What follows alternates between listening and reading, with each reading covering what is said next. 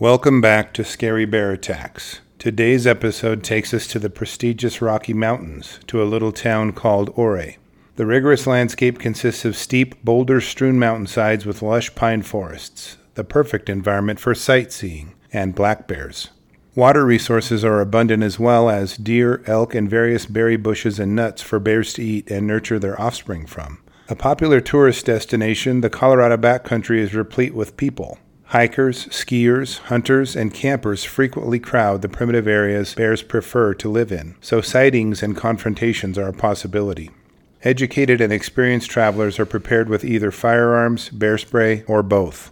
Donna Munson was a 74 year old single female retiree and widow who lived four miles north of town and enjoyed her space, as well as her local wildlife. Her husband had passed away about 14 years prior to her attack, so she was all alone, with the exception of her periodic renters. She navigated her property with the support of a walker and was losing her vitality to age. She befriended squirrels, birds, deer, elk, and even skunks, and frequently fed them from her porch or windows in her home. She even had visits from the local black bear population, and particularly enjoyed their visits.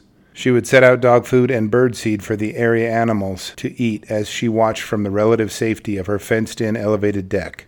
Donna was too frail to carry the big bags of dog and cat food, so she engineered a pulley system that would allow her to lift the bags up to her deck.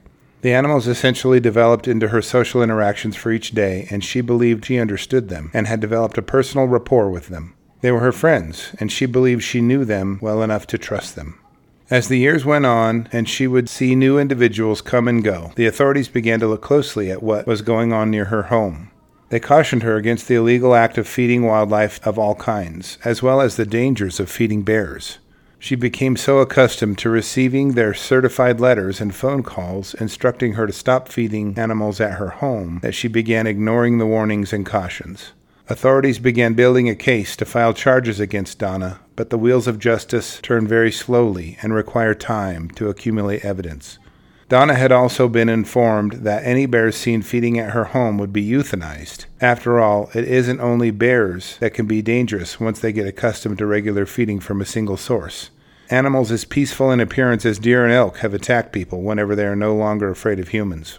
Donna's neighbors had approached her on a few occasions after learning she was feeding the bears from her home. They expressed strong opposition to this practice, as they had been seeing more and more bears in their neighborhood and in the hills surrounding the area. Some of these bears had started to approach humans for food and even acting aggressively toward them. Neighbors reported seeing as many as 14 bears at one time on her property. Donna rented half of her home to several renters over the years and had even been overheard explaining how, when the end comes for her, she would prefer to go out with the bears. Donna was described as a sweet but eccentric animal nut by people who knew her or rented from her. Reportedly, her most recent tenant would not go outside at night due to being surrounded by bears from the area expecting food. Donna fenced in her porch after a renter with young children moved into her attached apartment, but was comfortable without the fencing prior to that. The fencing erected was shoddy at best and would not prevent a determined bear from entry. At one point, the bears became so desperate and demanding that Donna's car window was broken into and her seat was clawed and chewed up so that the bear could reach the french fries she left in her car overnight. Her vehicle had claw marks all over it from the bears, and her garage door was dented and scratched up from the same.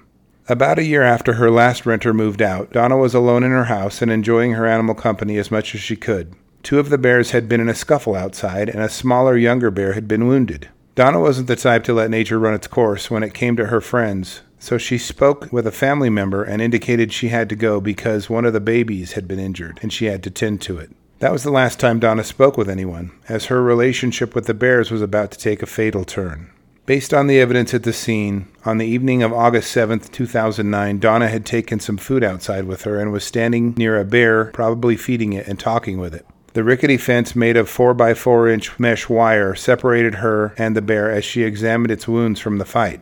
It is not clear which bear struck Donna, but at some point a bear reached through the wire and swatted her across the head, rendering her unconscious. The blow lacerated her face and left large hematomas observed at her autopsy. A bear then dragged her from underneath the fence where her unconscious body was consumed by a 400 pound male black bear. Her walker remained inside the fence as a stark clue of the occurrence. The next morning, a local handyman showed up to complete some painting Donna had arranged for him. He saw her consumed corpse and notified authorities. Animal control officers shot two bears at Donna's house. The first, a 250 pound male, had no signs of having fed on Donna's body. The 400 pound male that was shot had tissue and bone from Donna's body in his gut. Authorities were not convinced of an attack, but the consumption was apparent. An autopsy revealed no heart disease, so she did not have a heart attack but died from trauma from the bear attack. In the state of Colorado since 2019, there have been at least seven incidents of bears injuring humans. In nature, bears have to compete for feeding sources, and the weaker bears would die off due to lack of resources. When people feed them, this natural culling is biased to favor, even prefer, weaker or more aggressive bears. Two people in the area have been attacked by black bears leaping from garbage bins, and bears have routinely been reported as raiding tents and backpacks searching for food due to familiarity. Wildlife officials have indicated that Coloradans have effectively been training bears to misbehave on a massive scale just to survive.